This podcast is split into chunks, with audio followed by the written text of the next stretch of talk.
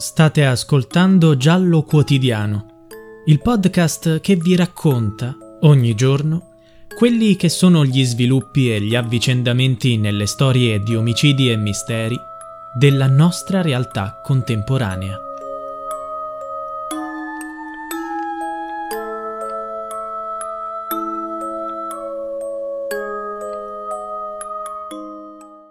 Sono a conoscenza che all'omicidio della ragazza hanno partecipato, oltre a quelli che già conosciamo, anche il fratello minore di Saman e lo zio, tale Irfan, quindi nello specifico il fratello del papà di Saman Abbas. Tutta la famiglia, in merito all'omicidio premeditato, ha fatto un accordo, tipo un giuramento sul Corano. L'accordo era di non rivelare mai l'omicidio e le modalità di esecuzione. Il giuramento riguardava tutti i partecipanti e tutte le persone a conoscenza dei fatti. Sono le parole di un detenuto che il 4 marzo 2022, davanti ai carabinieri, ha dichiarato ciò. Le aveva sentite da un compagno di reclusione di Ikram Ijaz, uno dei 5 parenti accusati dell'omicidio di Saman. Queste informazioni si riferiscono al raccapricciante omicidio di Saman Abbas, la 18enne pakistana uccisa e fatta sparire a Novellara, Reggio Emilia, il 30 aprile del 2021, dopo essersi opposta a un matrimonio combinato con un connazionale. Ma è venuto alla luce un altro dettaglio. Secondo il testimone, la famiglia voleva sbarazzarsi anche del fidanzato di Saman. Il corpo della 18enne è stato recentemente ritrovato in un casolare a 700 metri dall'abitazione. Era stato seppellito 1 metro sottoterra. Secondo le indagini dei carabinieri e della procura di Reggio Emilia, i genitori di Saman, Shabbar Abbas e sua moglie, Nasia Shaheen, avrebbero concorso nell'assassinare la figlia insieme allo zio Danish Hasnain, con il cugino Ikram Ijaz e con un altro cugino, Nomanulak Nomanulak. Tutti e 5 sono già stati rinviati a giudizio. La prima udienza del processo si terrà il 10 febbraio.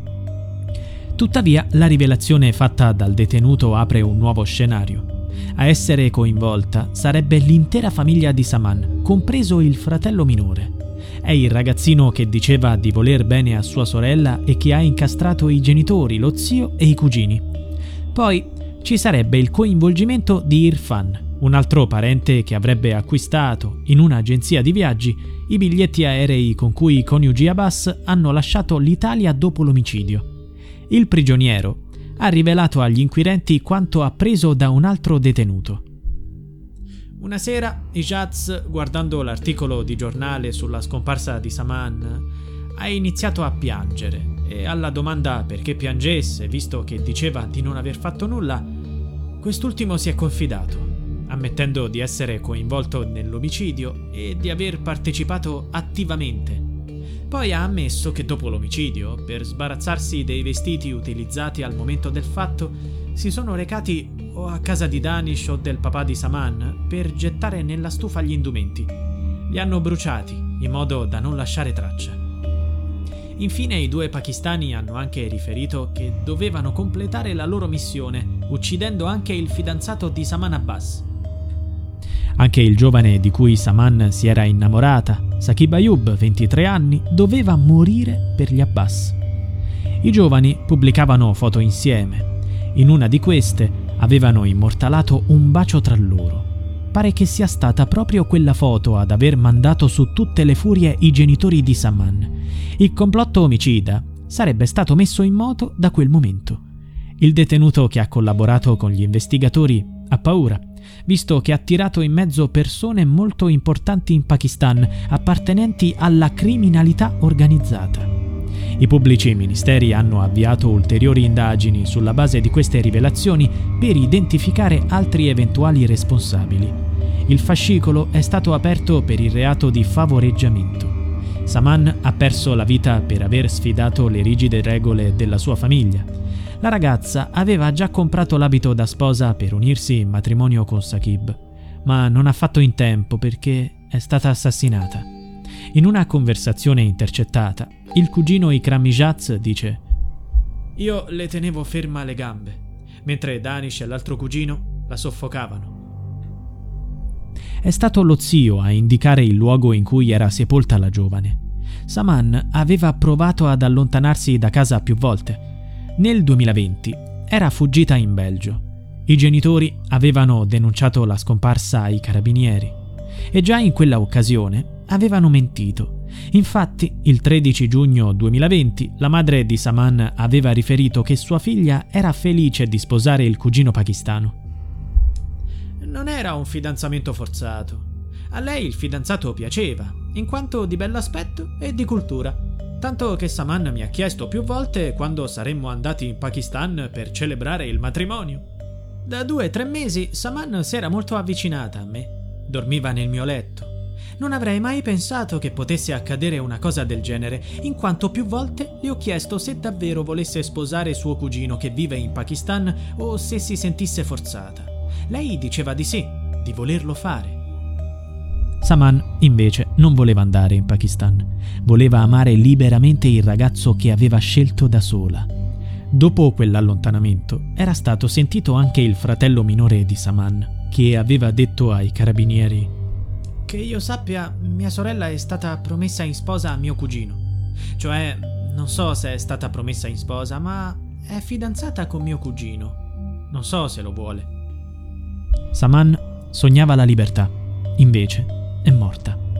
Anche se per averne la certezza serve il test del DNA, gli inquirenti non hanno dubbi. Il cadavere trovato nel casolare è il suo. Nel frattempo, sui social è spuntato un video fatto dalla stessa Saman. La ritrae mentre passeggia per Bologna. Indossa un braccialetto alla caviglia. Quello stesso braccialetto è stato ritrovato sui resti nel casolare. Anche le foto e i video trovati sul suo cellulare serviranno per il confronto. I risultati del test del DNA fugheranno ogni dubbio. Nel frattempo, il sindaco di Novellara, Elena Carletti, ha detto che il comune si farà carico dei funerali di Saman e le sarà riconosciuta la cittadinanza italiana. Credo che dare una degna sepoltura a Saman, conservare e curarne per sempre il messaggio di libertà, sia nostro dovere. Credo che la cittadinanza gliela conferiremo prima di Natale. Un gesto simbolico per le tante altre Saman che non conosciamo. Tutta l'Italia è alla ricerca della verità sulla morte di Saman. Si sono costituiti parte civile il comune di Novellara, l'Unione dei Comuni della Bassa Reggiana, l'Unione delle Comunità Islamiche d'Italia, l'Associazione Penelope e il fratellino di Saman, la cui posizione per ora traballa. Il ragazzino è stato tirato in mezzo dal testimone. Era stato lui, però, a incastrare i presunti responsabili della morte della sorella, rivelando di aver partecipato alla riunione di famiglia dove venne pianificato il delitto e l'occultamento del corpo. L'autopsia, che dovrà far luce sulle cause della morte, è stata affidata ai medici legali Cristina Cattaneo, che si occupò del caso Yara, e Dominic Salsarola. Il 17 febbraio gli esperti dovranno presentare le loro conclusioni. Intanto le indagini proseguono per ricostruire tutte le responsabilità dell'accaduto. Le autorità italiane sono in attesa dell'emissione del mandato di estradizione per il padre di Saman, arrestato in Pakistan. L'uomo ha ammesso le sue colpe in un'intercettazione. Non mi frega niente del rispetto delle persone. Se qualcuno parla ancora male di me, non lascio stare nessuno. Ho lasciato mio figlio lì, ho ucciso mia figlia, non mi importa di nessuno. Nonostante abbia pronunciato quelle parole al telefono, senza sapere di essere ascoltato dagli investigatori, l'uomo continua a negare l'omicidio e dice che sua figlia è ancora viva. Lo ha detto in un'udienza tenutasi in Pakistan. Davanti ai giudici, l'uomo ha spiegato che Saman è stata affidata ai servizi sociali italiani. Ma resta un nodo in più da sciogliere. Dov'è la madre di Saman? È l'unica indagata ancora in fuga.